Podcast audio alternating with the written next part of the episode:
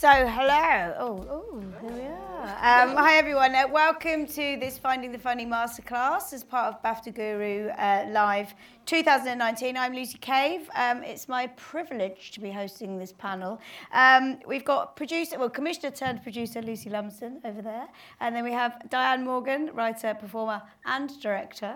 And we have um, Nida Manzoor, writer um, and director as well here. They're going to be sharing their experiences about how they brought their projects to the big screen and obviously, more importantly, how they found the laughs. Now, so let's start at the beginning. How did you know you wanted to work in TV comedy? This is to all of you, whoever wants to speak first. Uh, well, I, uh, well, you went you was you went into stand up first, didn't you? Y- yeah. Well, I went to drama school yeah. first with a view to sort of becoming a, a comic actor, but um, after drama school, I just I just didn't get anything at all. So so then I I turned to stand up. And was it? Did you go to telesales first, or was that what it? Well, intermittently, yeah. I have. I've had shit jobs throughout my whole life. Does that help your comedy? Do you think? It definitely helps. Absolutely. I think more than anything, having shit jobs has helped uh, with the comedy and and uh, finding characters and everything like that. Yeah, definitely. But I think the thing that made me go into, or want to go into comedy, was watching uh, stuff on TV that I loved, like Hancock's Half Hour and and Peter Sellers films and things like things like that just made me like, oh my god, this is brilliant. This is the best thing I've ever seen. But I didn't think, oh, well, I'm going to become an actor then. It wasn't until I was like maybe 14, 15, yeah. where I started doing um, uh, drama classes at, at secondary school, and I thought, oh God, I love this this, I think this is something that I, I think I could do, and I, I'd, I'd, do it for free. I just love it so much. And then, but how did and then how did the stand up come about? Well, I, I got, went to drama school. Yeah. Uh, East 15 for three years, and then after that, I did not get a sausage. Nothing for for literally years. I was signing on, doing terrible jobs, and then one of those terrible jobs was a telesales job.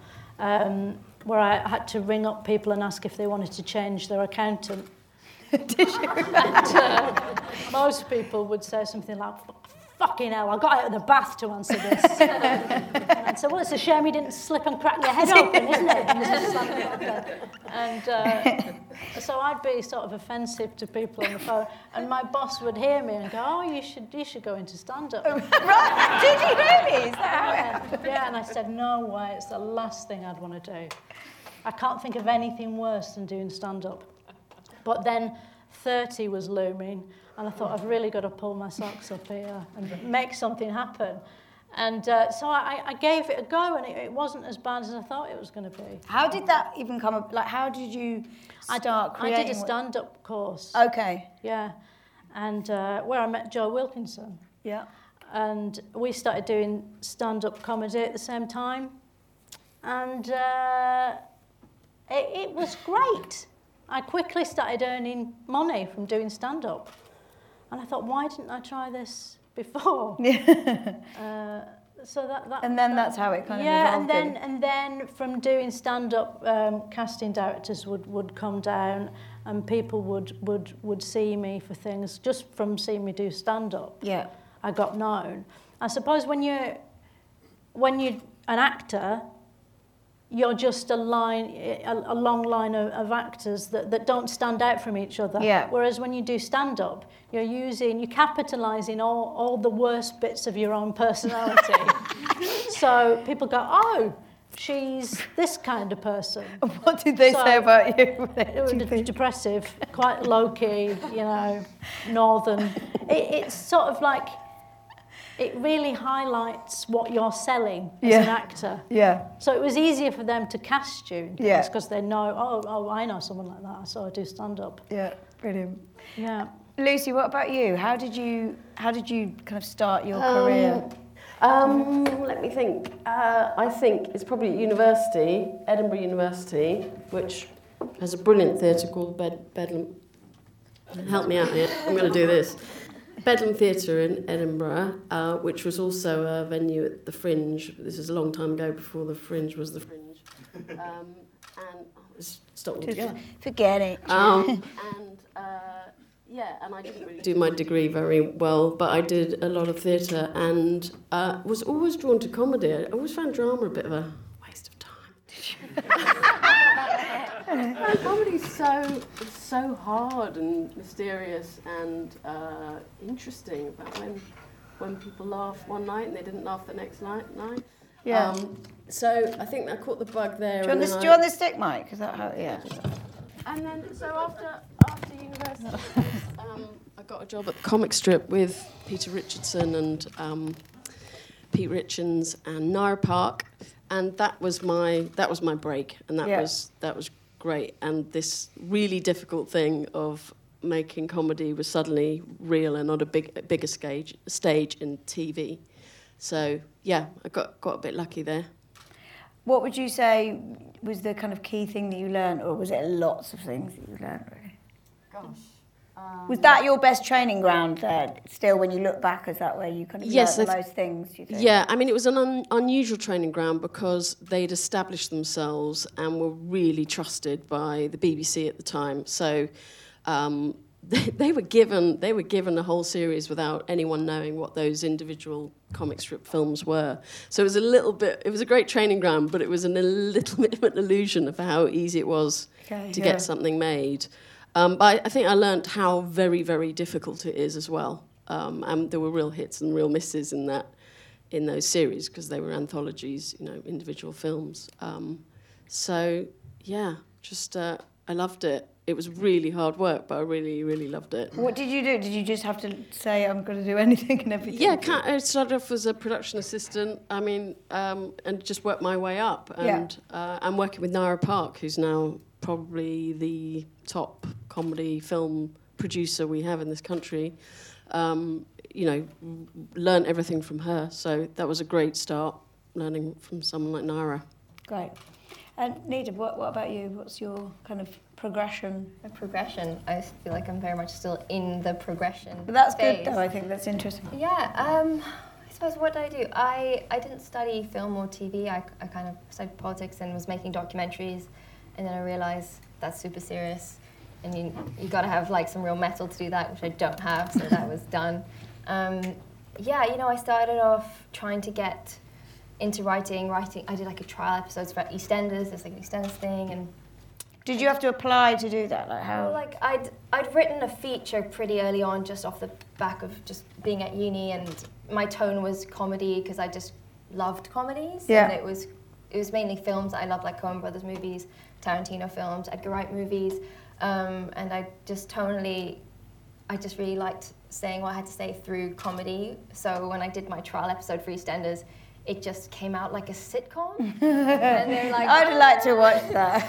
yeah, they were like, we really enjoyed it, but you didn't. That this isn't East End, and I was like, it's fine. Um, so I started off writing kids TV, um, where I felt I could be, I could lean into my comedy voice and just be silly, um, which I realize is what I enjoy to do. Because you know, when you when you're a writer and you love writing, um, when you're writing something you can't write, it's worse than anything in the world. When you're like trying to write a melodramatic scene, like desperate for a gag, it's horrible. so that's kind of how you knew, really. Yeah. That's how I knew. But you know, I started working as a runner and making my own shorts, just my in my my sort of tone as a writer and a director, and that really helped um, kind of show what I'm about quite early on, um, which then helped me get into sort of TV directing and started off doing sort of pilots for sort of new comedy voices. So I worked with Kayode Ewumi, who did his show Enterprice, um, and Ambreen Razia for Hounslow Diaries. So I was working with writer performers, getting into directing, Yeah. and before doing my own as a sort of writer director with Lady Part. So it was a kind of, yeah, short films um, was my way in, I'd say. Where do you get Where do you get your ideas from? Can't believe you said that. Where do your ideas from? I, f- uh, well, for me, it's uh, people that I meet, characters. I think it always should start with a character.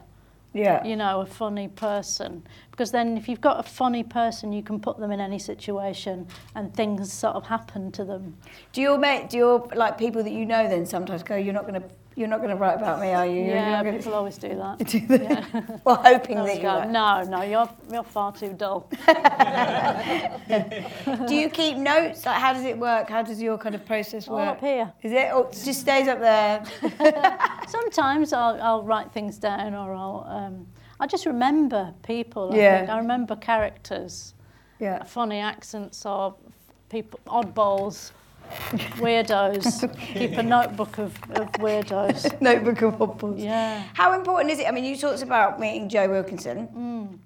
How important is it to meet someone kind of early on who becomes a sort of creative collaborator with you? Is that I think important? that really helps. Uh, only because you've got someone else you can say, God, isn't this awful? you know. Um, and uh, yeah, he was in the same sort of boat. He hadn't been to drama school, but he, he really wanted to do comedy as well. And, and we both sort of hated doing stand up because it, it's terrifying, obviously. So we, we sort of dreamt of doing uh, sketches instead. I thought, oh, wouldn't it be great if we could do sketches because then, you know, we wouldn't feel physically sick every night of the week.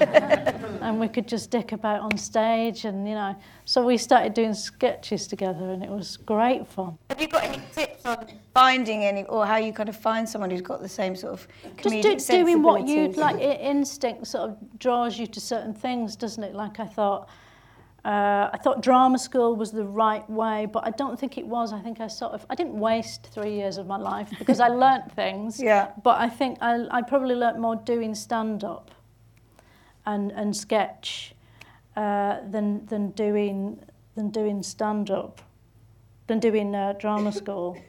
What was the question?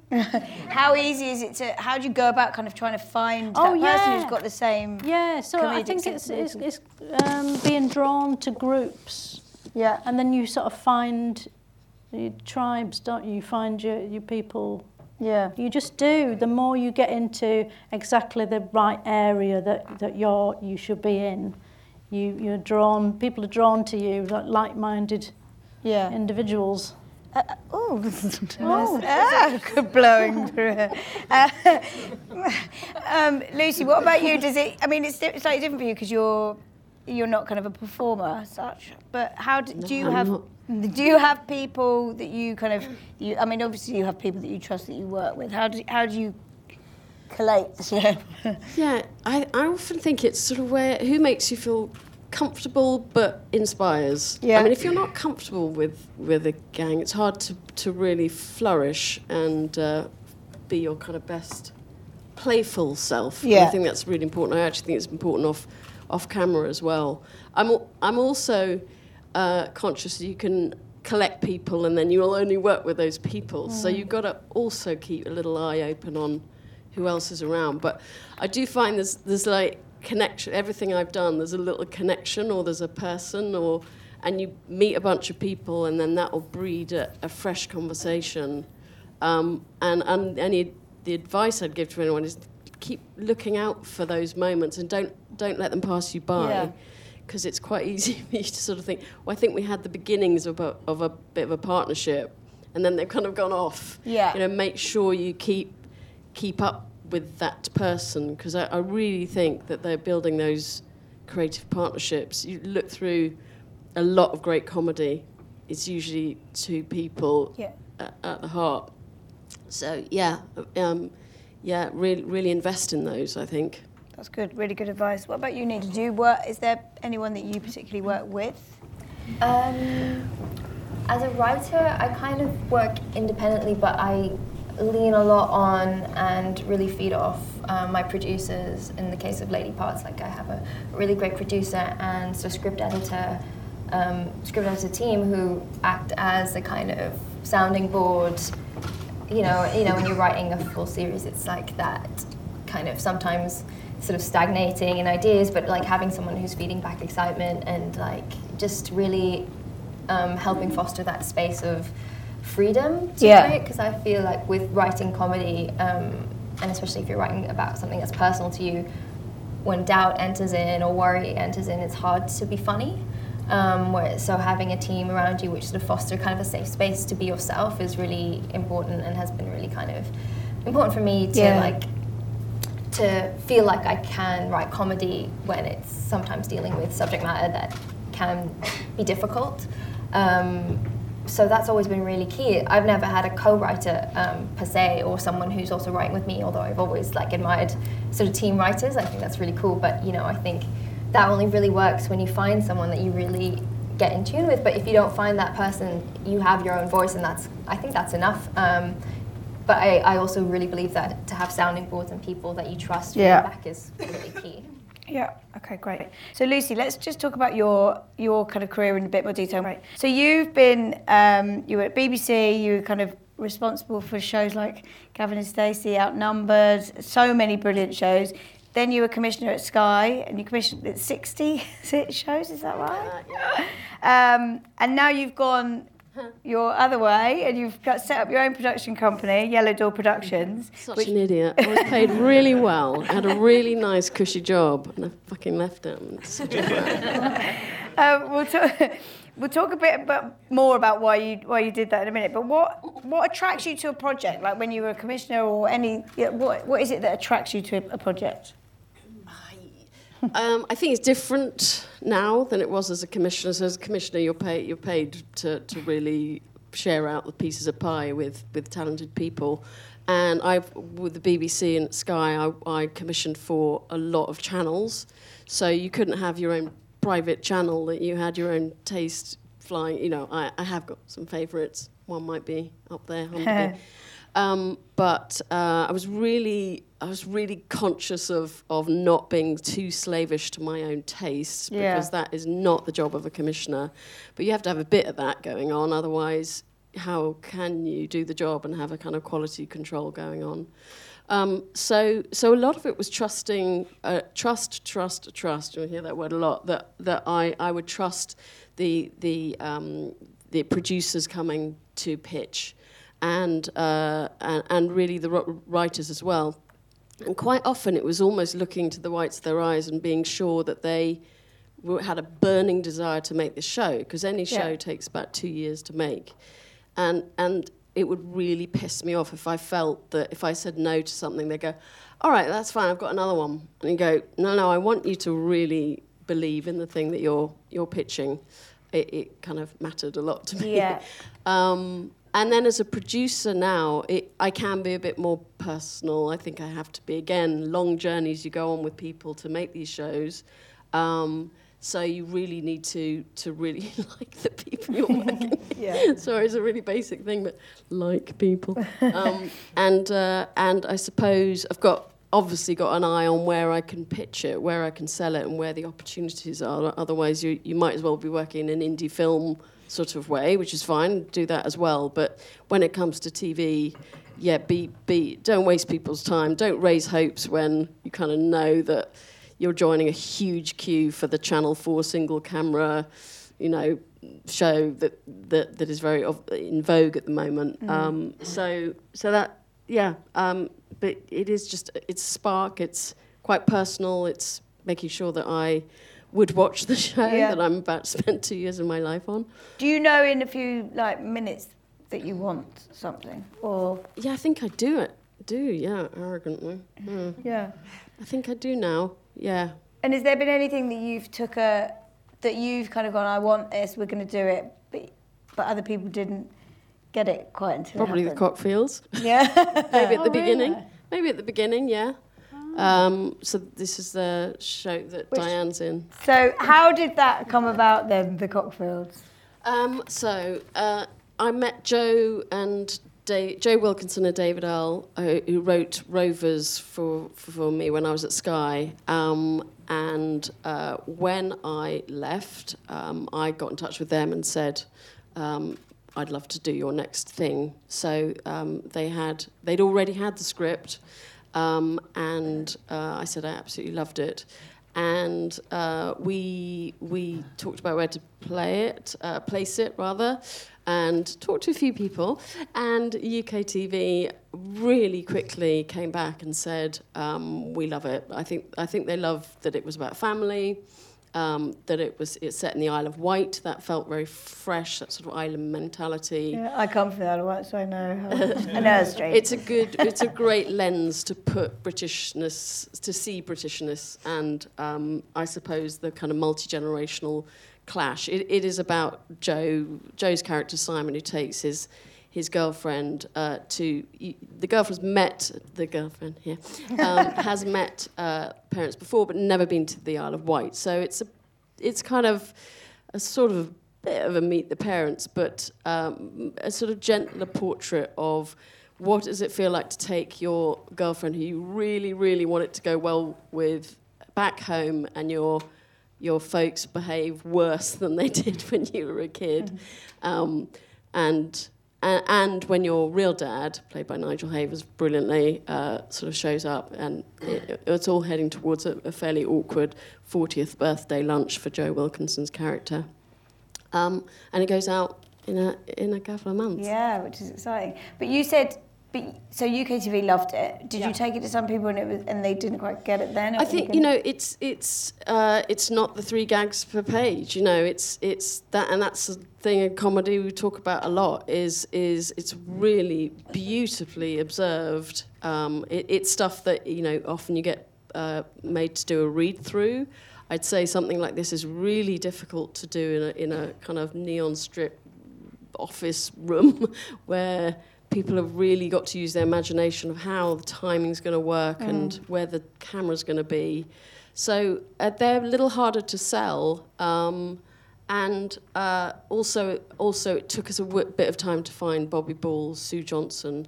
So great, yeah. Great so, so it's sort of like this little jigsaw puzzle was forming, but it took a little time for I, I think those things to kind of come together and gel. And I'm glad it did, actually, because it's better for it. Yeah. They, they spent a lot more time with this family and uh, really, really honed, honed the scripts. Uh, and they're incredibly detailed. Uh, their attention to details incredibly impressive. And, you know, I learned a lot about how how hard it is. You know, it's a lot of drafts and, and, and big changes. They had some big, big comedy set pieces that actually they thought would possibly um, not feel truthful, and truth sort of ran through everything that we talked about. And in fact, everything that's happened in the show happened to either David or Joe or, or one of their partner, partners. So they've all got they've all got connections to the Isle of Wight. Um, and so truth, you've got to kind of hold on to truth because sometimes it's not the most obvious set piece gag, um, but within it, within it, there's something very delicious, totally unique that goes on because truth is unique. Yeah. So, um, so all of that adds to something nuanced and well, I'm very very proud of it. I think they've done a yeah, fantastic job. And so, just let's touch on then. What what made you make the move yeah. from being a commissioner, uh, award-winning commissioner, uh, a great reputation. Really simply, uh, I think I'd just exhausted doing that sort of job, which is an arm's length relationship with with shows, and it's great. It's a lovely job. It's great. Don't get me wrong, but um, it, you only, I don't know. It's not that creatively rewarding. Um, and uh, I really wanted to to have a bit of risk, but but um, but get closer to shows, and and feel like I can sort of, you know, uh, I was very involved with that show, whereas yeah. I was lightly involved with hundreds of titles, and uh, ultimately not that. That doesn't. That's not something I'm. Well, it's not a legacy that I'm. Yeah. That you know, it's great. It's great. Don't get me wrong, but it's not rewarding for me. And how it, I mean, this is about finding the funny. Joe, because I know Joe, he told me that uh, when you were filming on the Isle of Wight, the weather was pretty rubbish yeah. a lot of the time. Yeah. So how do you, as a producer, like find the funny when there's adverse weather conditions? Well, funnily enough, it really helped in some cases. So there's a tiny clip of when Nigel Havers um, winds down the window, and of course that all that's meant to have happened, you know, around a car, but they were meant to get out of the car, sunny day, the rooftop's open. And in fact, we had a fantastic moment. you won't forget that day. Huddled under the umbrellas. It was pouring down. But weirdly, when you look at that clip now, you can't even see the rain. Yeah. So it looks like. Well, they're all sort of dry and cosy in their posh car, and the noise of the umbrella, of the rain on the umbrellas, and huddled, uh, no offer to kind of, I don't know, do you want to step out of the rain? so, so obviously, it's it is quite tough because you've got to really work around something like that. But um, it's it's also ads. Yeah. Yeah. And then how do you find the, kind of writing talent that you work with? Like if people want to get a writing God, break, how do they get it? genuinely all sorts of ways. I mean, I I I do read unsolicited scripts. Um, it, I don't often. I'm not able to answer immediately, but I really try to because you never know where the next good thing's are going to come from. a lot of talkative agents, so uh, I'll, I'll um, uh, sort of have my agents I, I talk to and see who's around, and just I suppose trying to communicate what my taste is, and the more shows I make, the clearer that becomes. I think it was really tough when I first started. I was going, I don't really know what my taste is. I've got to figure this out. But the more you do, you sort of getting a bit of a brand going. Um, and yeah, I, it's interesting. There, there are lots of nice connections. You make one show and then you make a connection, and it, it sort of spreads like that. Uh, so, but uh, I, I, what I love about comedy, I never know what what, what the next thing's going to be. Yeah. Um, I'd never narrow down my, you know, I'm not just looking for family. It would be insane to say that. So, keep your eyes open, and comedy's comedy. Yeah. And do you work quite closely with the writers? Like, do you help them hone their sort of comedic? It depends on what what that writer wants, uh, what they need. I mean, some writers have the beginnings of an idea. So I've got got someone I'm working with, but she we both figured out after a couple of months of us having a go. She she said I, I want to work with another writer, so I'll, I'll make I've made those marriages work where where it was required. But then you get Joe and David coming along, and they they've written together before. They very much know what they're doing. So I will be possibly a little bit more removed and give them more like, or more like a commissioner's sort of notes. Yeah. Okay. Uh, so it's a very, very light touch. They, they don't need me to tell them how to write their show. But I will be that kind of bridge between between them and the, the dreaded broadcaster because you, you want to keep those two things apart for the creativity to fly. Was it weird you going to commissioners? Very weird. I had to get over that really quick. I Yeah. was talking to what I used to do. I it was- know. Yeah. But then you must know what they're kind of thinking. I know. Well, Yeah, you just got to get on with it, really, Yeah. don't you? Yeah, it was quite weird. Okay, brilliant. Thank you, Lucy. Now, Nida, so you have had your um, Channel 4 pilot, Lady Parts, commissioned for a full series now. Where did you get your inspiration for that? Uh, my inspiration. Um, I think you know, as I started off as a, as a new writer, and I was getting called in for like general meetings um, to sort of explore what it means to be a Muslim woman, and you know, I was kind of basically being asked to write about honor killings. And it was a bit weird because I was like, I do comedy. It's like my short films were all comedy, but like there was clearly been some call out where they needed some like honor killing writer and it was kind of annoying. And I was like, that's uncool, man. Um, so I was like, okay, fine. If I'm going to be asked to look at the fact that I'm a Muslim woman and that identity, how would I do that? And it would be um, through the medium of comedy. Yeah. Um, so I sort of came up with this idea. I sort of grew up playing guitar and wanting to be a musician as well. So yeah, so it kind of was born out of slight annoyance, um, but also it was cool because it made me think like, okay, this part of my identity. If I was going to look at it, how would I do that? Um, and it really made me go for the comedy because I hadn't written. I've written like you know when you say comedy drama, just in case it isn't that funny, you can be like, well, that's a drama beat, guys. Um, so with this, I was like, oh, screw it, you know, I'm just gonna be like, this is gonna be as funny as I can make it because I really want it to be great, and this is gonna just put it all in. Um, so yeah, it sort of was born out of, of that. You know, it's personal in a lot of ways, sort of exploring different parts of my identity, um, which is what makes it kind of extra scary to write about, um, but also extra exciting because it's it has that element of personal in there. and how did you go about casting it? Were there any of the cast members that you knew that you knew wanted to be you wanted to have in there? Or? No, um, I had a really great casting director who I'd worked with on um, Enterprice, which I directed. Yeah.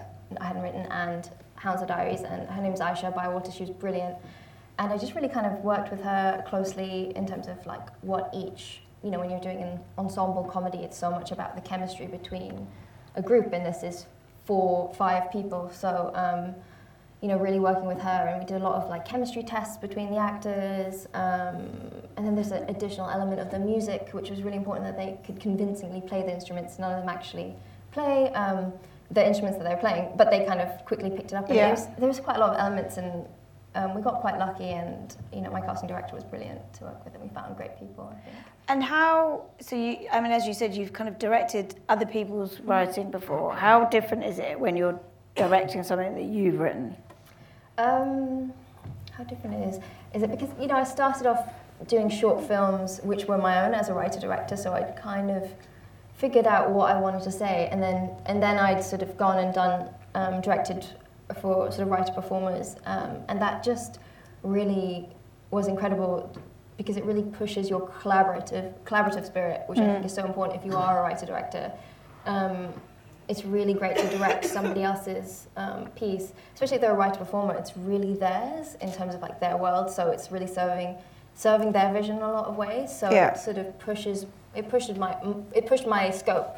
So working with Kayode, for example, he's really physical um, in his comedy, whereas I'm quite dialogue based. And then I just kind of it just expanded a whole new world of comedy that I hadn't looked at. Um, and you know, working with Anne Breen for Hounslow Diaries, sh her, her comedy voice is different, so it's and my sort of visual taste is different. But finding out what she needed, it just sort of it was just like learning and growing, um, and it really made me when you do direct something for someone else, which isn't your vision, it sort of really can clarify what your vision is. Yeah. So when I did Lady Parts, I I like kind of knew really clearly like my references and what I wanted it to look like and how I wanted the performances to be and and but just having done other comedies, it like it really made me find my it helped me find my my voice. Yeah, that makes sense. Did you change things? Do you change things when you're on set or not? Is it like I've written it?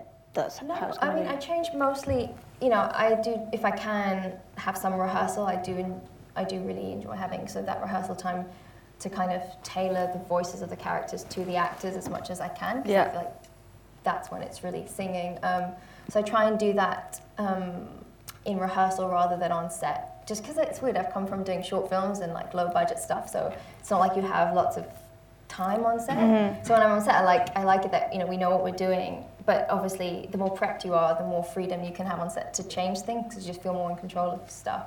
Um, but you know, I really like to find it and like have the freedom to play in rehearsal. Yeah, great, brilliant. I can't wait to watch it.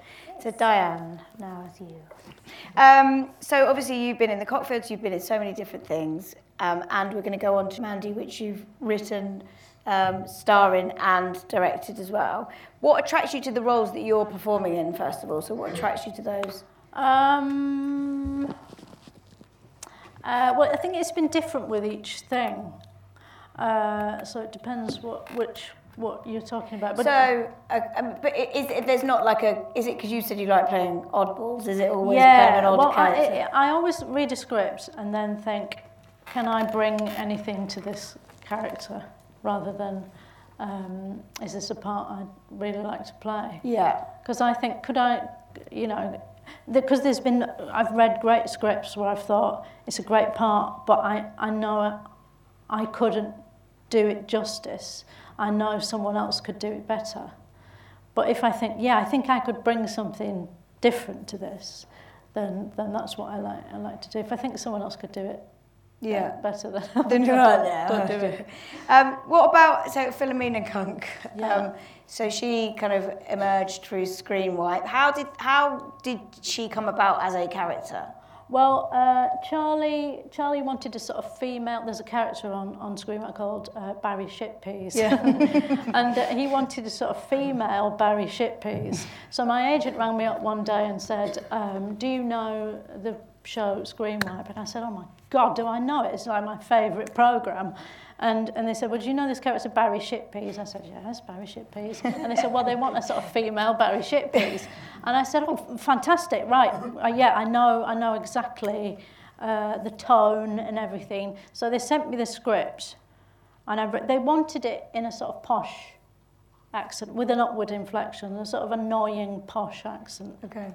Uh, hence Philomena Cunk. The name went with the sort of accent. Yeah. But um, when I got there, I just felt like, because I practiced it a few times and I practiced it once in my own Bolton accent and just thought it, it sounded funnier for some reason. Yeah. So I, when I got to the audition, I did it in my best posh and then said, which I'd never done before because I never had the balls to say, actually, can I do that again and can I do it in my own accent?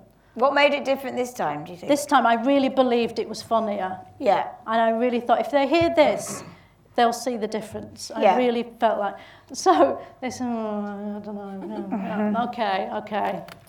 And uh, I did it. And then, and then the actual, my audition, they used it in the show. Oh, so they were yeah, like, Charlie that's thought, done. that, that's it. Yeah, absolutely. and it's fine. We'll just pop it in the show as it is. yeah, but I'd really, I really wanted it. You know, I was like an X Factor contestant. I they saw the whites of your eyes I want this part. Yeah. This is for me. You Yeah. know. And uh, when I got it, I was, I, I think I broke down and cried. I was, Oh. so, I was so happy. Yeah, and that changed everything. for me. Yeah. And then obviously, so what, were there any sort of challenges moving from Screenwipe to her, kind her Cunk on Britain? Yeah. How did that kind of play out? How different was it? Or did you, do you have a lot to do with the script itself? Or Only the improvised bits, like the interviews, Yeah. which are always my favourite bits, because then you can, you know, you can make people say anything. if you sort of lull them into a false sense of security with some nice, easy questions. Yeah. Because those interviews, they're cut down to four minutes, but they're at least an hour. Some of them are two, Are hou- they? two hours long. Yeah. so the first half hour is just making them feel secure and this is going to be easy. And then by the end, you can ask them any old bullshit. And they're, because they're on TV and it's too late to kind of throw the microphone off and storm out, so they just go, yes, and agree to, you know, saying any old thing. They're always my favourite bits. do you prepare for them? Like how? Oh yeah, yeah. so like you- I try and try and uh, preempt how they might answer because you never know how they might answer. And I try and preempt. Well, they'll probably say this. In which case, I'll say that. Yeah. so I do a lot of that. A lot of it is just looking bored in the moment. and, uh, which is good. yeah, which is great fun. Um, so let's talk about Mandy next. So, so you've written Mandy. Um, It's on iPlayer. Um, so you've written it, directed, it, and starred in it. How did Mandy come about? Well, weirdly, it came about because uh, I'd, I'd met this woman. And, uh, did you did you have a mouth like Yeah, that? yeah, she talked like that. And, uh, and I remembered it. I thought she was such a great character that um, Ben, Joe Wilkinson, and David Earl wrote Rovers, and they wrote a part uh, and said, "Would you play this part?" And I read it, and I said, "I, I don't think I can play this part." But I have got this other character that I've been working on, Yeah. and could I do that? So they were like, oh, I'm not sure about this. So I, I showed them what it was and, and explained, and they said, all right, yeah. So they, they wrote that part in, and I got to do Mandy in, in their show Rovers. Yeah. So I sort of had a, uh, I've already had a go at playing the part, and I really enjoyed it. But but Rovers didn't get a second series, sadly, uh, even though it was brilliant. And um, so uh, so then when I got the opportunity to do the pilot, I thought I'm gonna I'm gonna revive that character Yeah. and uh, and play that part again. And where did you get the idea of her being so obsessed with her sofa? I don't know, it just popped into my head.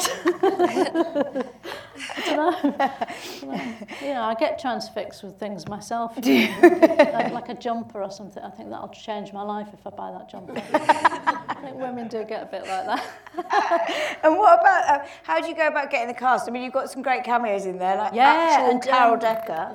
Uh, Al Green was in that. Yeah, the, he was in Thor. Sales uh, assistant is is one of my best mates, and he's the f- one of the funniest people I've ever met. If you follow him on Twitter, he's he's brilliant, isn't he? He's so good.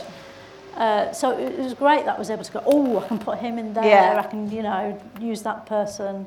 It's really exciting to be able to, you know, use people that you really rate. Yeah. And then did were you a, a T'Pau fan? Is that where you Yeah, were? oh, who, who isn't, right?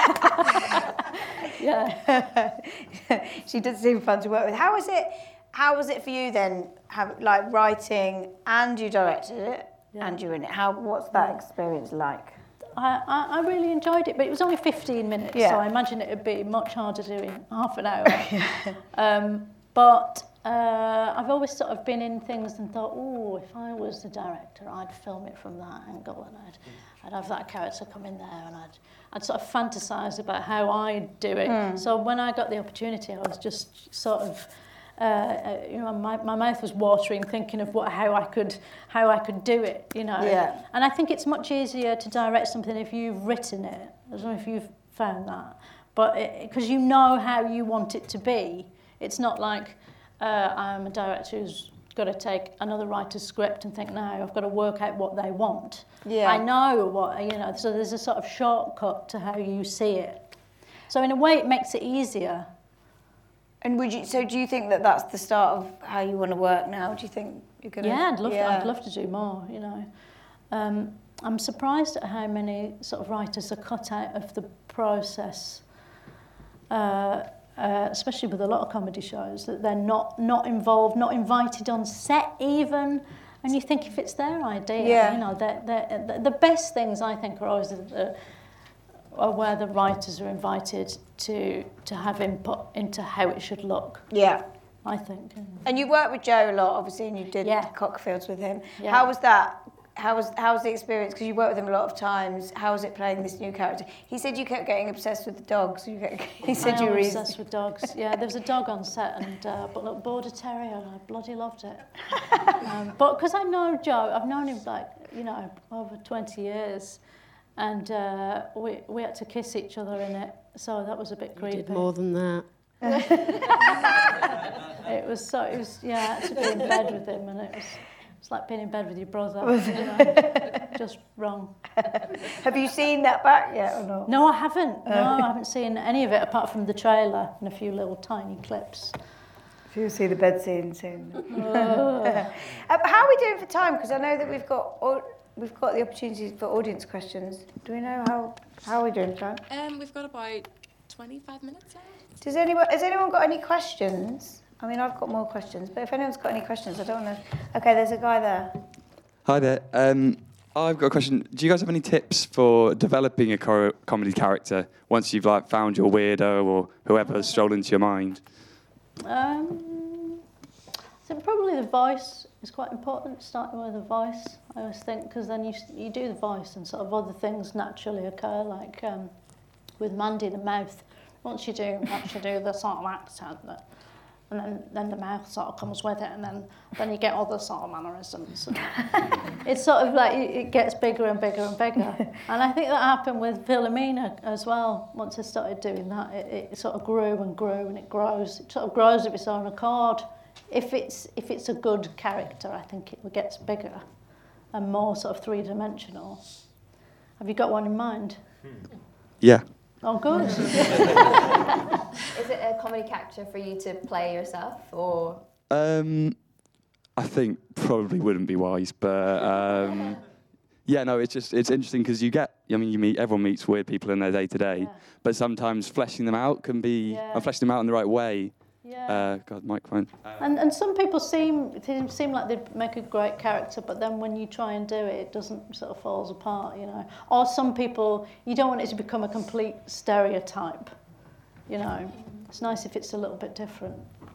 I always see if we can like write a monologue in their voice, because sometimes I'd write, a, you know, my, my main character Mina, she speaks to camera, and I would I could just write her mm. monologuing forever, and then I was monologuing with other characters as well who don't go into their voiceover. So like, I feel like if you could take us any like subject matter and have that character talk about it, and just see just kind of how would they mm. monologue about you know Brexit or whatever it is.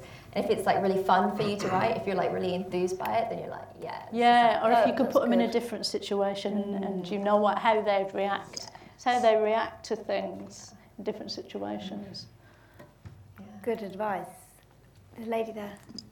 Hi there. Um, I just wanted to say this is just such an incredible panel. Um, three women in comedy talking about it, and it's what's brilliant is the diversity. You've got the Cockfields with its idea of Britishness, and then you've got lady parts, which is also um, a fantastic representation of what Britishness is like. Nida, what was it like selling your idea, particularly as you, you, touched on it? The idea of what it's like to live as a Muslim. It's honour killings, it could be terrorism, it could be women trapped and enslaved. Mm. So, what was it like talking to different commissioners, different channels, and saying, actually, there's another side which is just as British as maybe, you know, life in the Isle of Wight, maybe in, in certain, in a way? Yeah, I mean, it's a mixed bag out there. Um, you know, I won't name names, but some people, you know, for some channels and broadcasters, it just was like a hard pass like, oh no, um, which is fair. You know, everyone has their their vibes, and I think it's really about the individuals, individual commissioners within um, the broadcasters. That if you like really chime with them, or if they really get it, you know, I was quite. I was just like, oh god, this isn't going to go anywhere. But then at Channel 4, you know, um, the commissioners there just really were supportive and incredible in a way that I, you know, was really, really didn't expect. And and and then you know it's it's been the case with other things. It's finding the right home for shows and it's exciting because there's more and more homes coming out which is also scary because it's like the wild west out there with all the kind of new on-demand stuff. But um, but yeah lady parts is you know people like it's very channel 4 um, mm. with its sort of muslim punk thing um, which is cool. Like you know that's a hook that is is fine but i know that behind that is something real and something I really want to talk about. So, um, you know, I think, yeah, it's just like finding the right the right people within the the broadcasters and getting those sort of real connections outside just the sort of pitching. It's like, do they get your show? Will they be giving the kind of notes that you want to get? Especially when you're writing something about identity or you know, characters that you don't see that much on screen, and you sort of want to make sure that the people who are commissioning it aren't going to throw curveballs at you, you know. Yeah, the relationships are very important. Yeah, really important. Has anyone else got any questions? There's a lady there. Thank you. Um, Diana, you've already spoken to this a little bit, but I'm interested in what all three of you uh, what would say. Um, and Nida as a, as a with your director's hat on and Diana with your actress hat on and, and Lucy your producer's hat on. When you're sent a script or if a script came to you, what are you hoping that you'd find in it? What, what would get you excited? What, when, when, when yeah, someone sends you a script, what are you looking for in terms of sparking something for you? Um, well, I suppose I, I, probably read read the most scripts, maybe, um, and have done across my career. Um, and I think it is actually simple. I think within within a, a, minute or so, it's something that surprises you and you haven't seen before. Um, because I wouldn't say it's like I have to instantly fall in love with characters. That kind of c- can come. It's more what is the essence of this writer and where is their the kind of wit and surprise. And it's really nice to be tripped up and um, you know. Uh, I don't know. I thought this would go down this avenue, and they've gone. Oh, they've they've gone and they've gone and completely thrown me by what they've just done, and that I think just hooks in your reader really quickly. And I, I do think there's a you get sort of three minutes in order to, to play with your reader, but it, if if you can get that, and then I, I do. I mean, I yeah, I kind of think. A lot of people say likable characters. I, I, I've learnt that it isn't that because I can get to know a character. If I'm curious, um, I, I, will find out what is going to engage me about a character. It doesn't have to have please like written on it from the get go. So, yeah, something you haven't seen before. And, and that level of wit, I think. Yeah. Diane, do you want to answer? Uh, well, um, I guess you said when you... Yeah, a funny script, you know, because it's rare that you read a script and you laugh out loud. Mm. Uh, so, yeah, a funny script and a part that I think I can do yeah. justice to. That's what I look for anyway.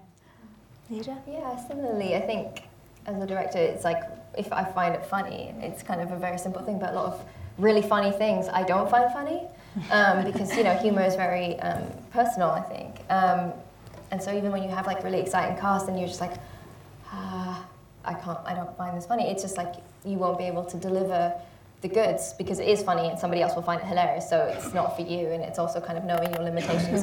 for me as, as a director, if it's a story I feel like I connect to, you know, Enterprice is about two young men from Elephant and Castle, but I could connect to it um, because I found it really funny and it's something about otherness that I could really connect to. So it's like finding a way in, and if it chimes Yeah. with my comedy sensibility as well. Yeah. There was a question down here. Yeah, my question's for Diane. Um, so when it comes to directing and performing, how does that like how is that what's that process look like before you get on set and when you're on set?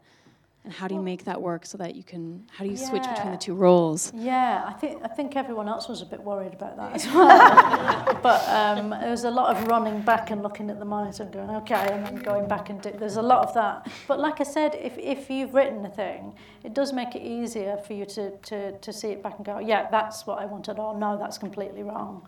So you know straight away whether you've got it or not. So that helps. That answers your question. Did you work with any like other directors in developing it? Uh, Any assistant no, directors? no, I Okay, didn't. wow, No, amazing. no, it's just um, Great. yeah. I mean, I mean, Pete Rowe uh, was the DOP. He was brilliant. Mm. So there, there was occasionally I, I'd, I'd say, "Can I do this?" And he'd be like, mm, "It might be better if you shoot it like this." And I oh, okay, just because I'm an idiot and I haven't, I don't really know what I'm doing yet. But I, I just enjoy doing it, and hopefully I'll, I'll learn more as I go on. Amazing. yeah. Great, thank you. Any more questions? Another one.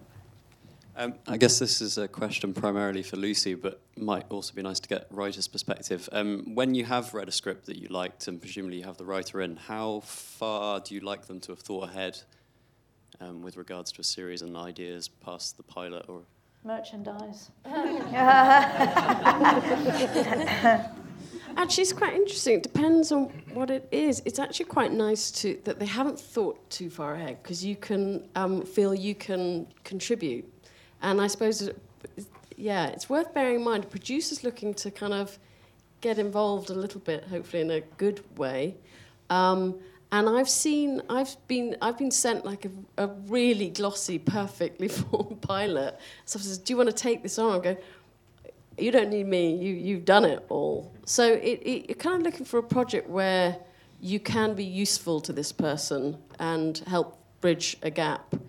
Um, and then and then working it out together is, is really rewarding. Remember, I'm on the rebound of having never been allowed those sort of conversations, so I'm I'm really kind of hungry for it and excited by those moments. Um, you know, it's working on a, on the puzzle together you, you have to worked with the writer really to be able to, to go into that commissioner and confidently say what, what, is, what is planned out. So that quiet kind of checking in with each other before that project, that really needs to have happened. And then, the, then you're, you're really getting someone ready for that next stage where, as an ex-commissioner, you know, you are looking for that confidence that that person has, has, has has a plan. You're about to part with quite a lot of money, so you definitely want to make sure that that it's not just sort of one series planned. You've got there are a couple more in you know in the works. So yeah, but the beginning is it's kind of fun figuring it out together.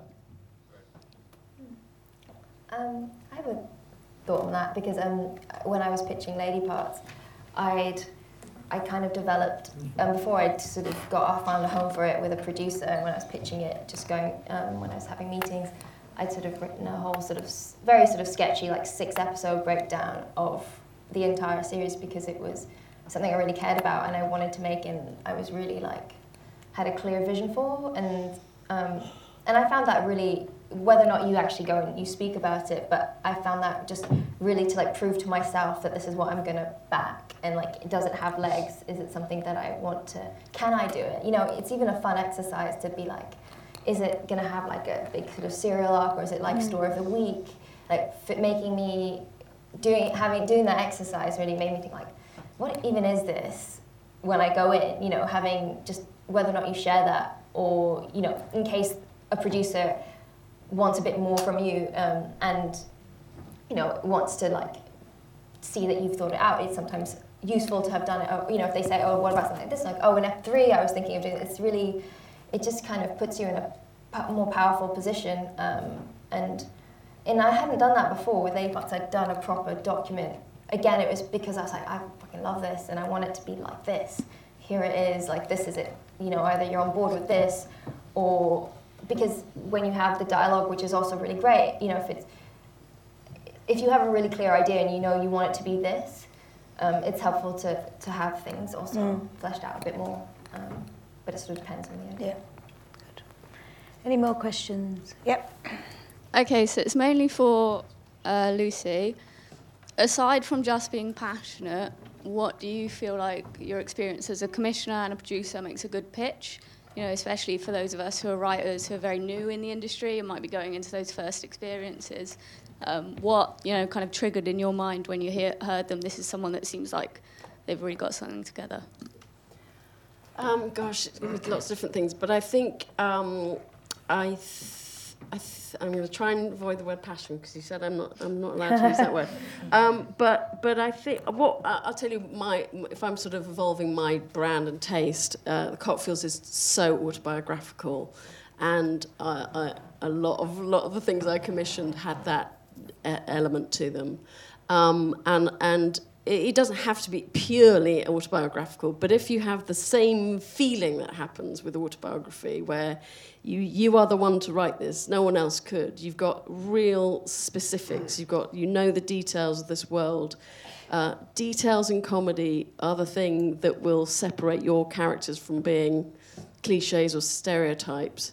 Um, I think that's, that's what I'm really, really drawn to. And, and when I say I think that's what a commissioner loves as well. So when I when I was at Sky, you get pitched so many things, but there was one show which ended up being Trollied, which was our supermarket sitcom. Um, but it came to us really from from a writer called Anne Marie O'Connor, who um, didn't have a huge track record, but she'd worked in supermarkets, and it was actually her that that convinced me that we've got a kernel to this idea. that will not be what this show could be a kind of I don't know, on ensemble, you know, something that just feels too ensemble and too generic. Um, it it, ha- it really came from a, a, a sort of love for that world. That Mm. world had been her family for, for years, rather than, I suppose, a brilliant comedy writer who had, knew, knew their craft very well, but hadn't been in Warrington in, in, in that supermarket for that amount of time and and I'm really drawn to those sorts of pictures myself. And I and I think I think I don't think I'm completely unique. Um, it, it uh, oh God, it's right what you know, but Yeah. but um, but but it, it comes it comes alive in the conversation. A pitch, remember, is a conversation. You know, you are just trying to engage this other person with what you love and this these people that you know better than anyone else, and that's that's what I think for me. I I love. Great. Thank you. Have you got any more questions? Oh yes, we've got a lady there. Thank you. Um, just a quick question for Diane. I'm just keen to know if there's going to be any more Cunk on Britain. 'cause I've- Um, yeah. I'm, I'm not allowed to say. Oh. Brilliant. Should be taught in school. Sorry? It should be taught in It school. should, shouldn't Makes it? history yeah, more interesting. World at War. Yeah, yeah. Thank you. Any more questions? Yeah, anyway, you don't need a mic, do you? um, Lucy, that, are you doing any more directing of your own stuff? And congratulations on your short. Oh, thank you very much. Um, not at the moment because running the company's. I love it. I moved to be more creative, and there's like now I'm really really busy with that. Anyway, no, it's all good. It's all good. Um, but yeah, I really want to actually. So it's about finding a bit of funding and carving out a bit of time. But it's hugely enjoyable. It is the best bit of the job. Thank you. I think that's about all we've got time for. But Nida, Diane, Lucy, thank you very much indeed. It's a brilliant panel.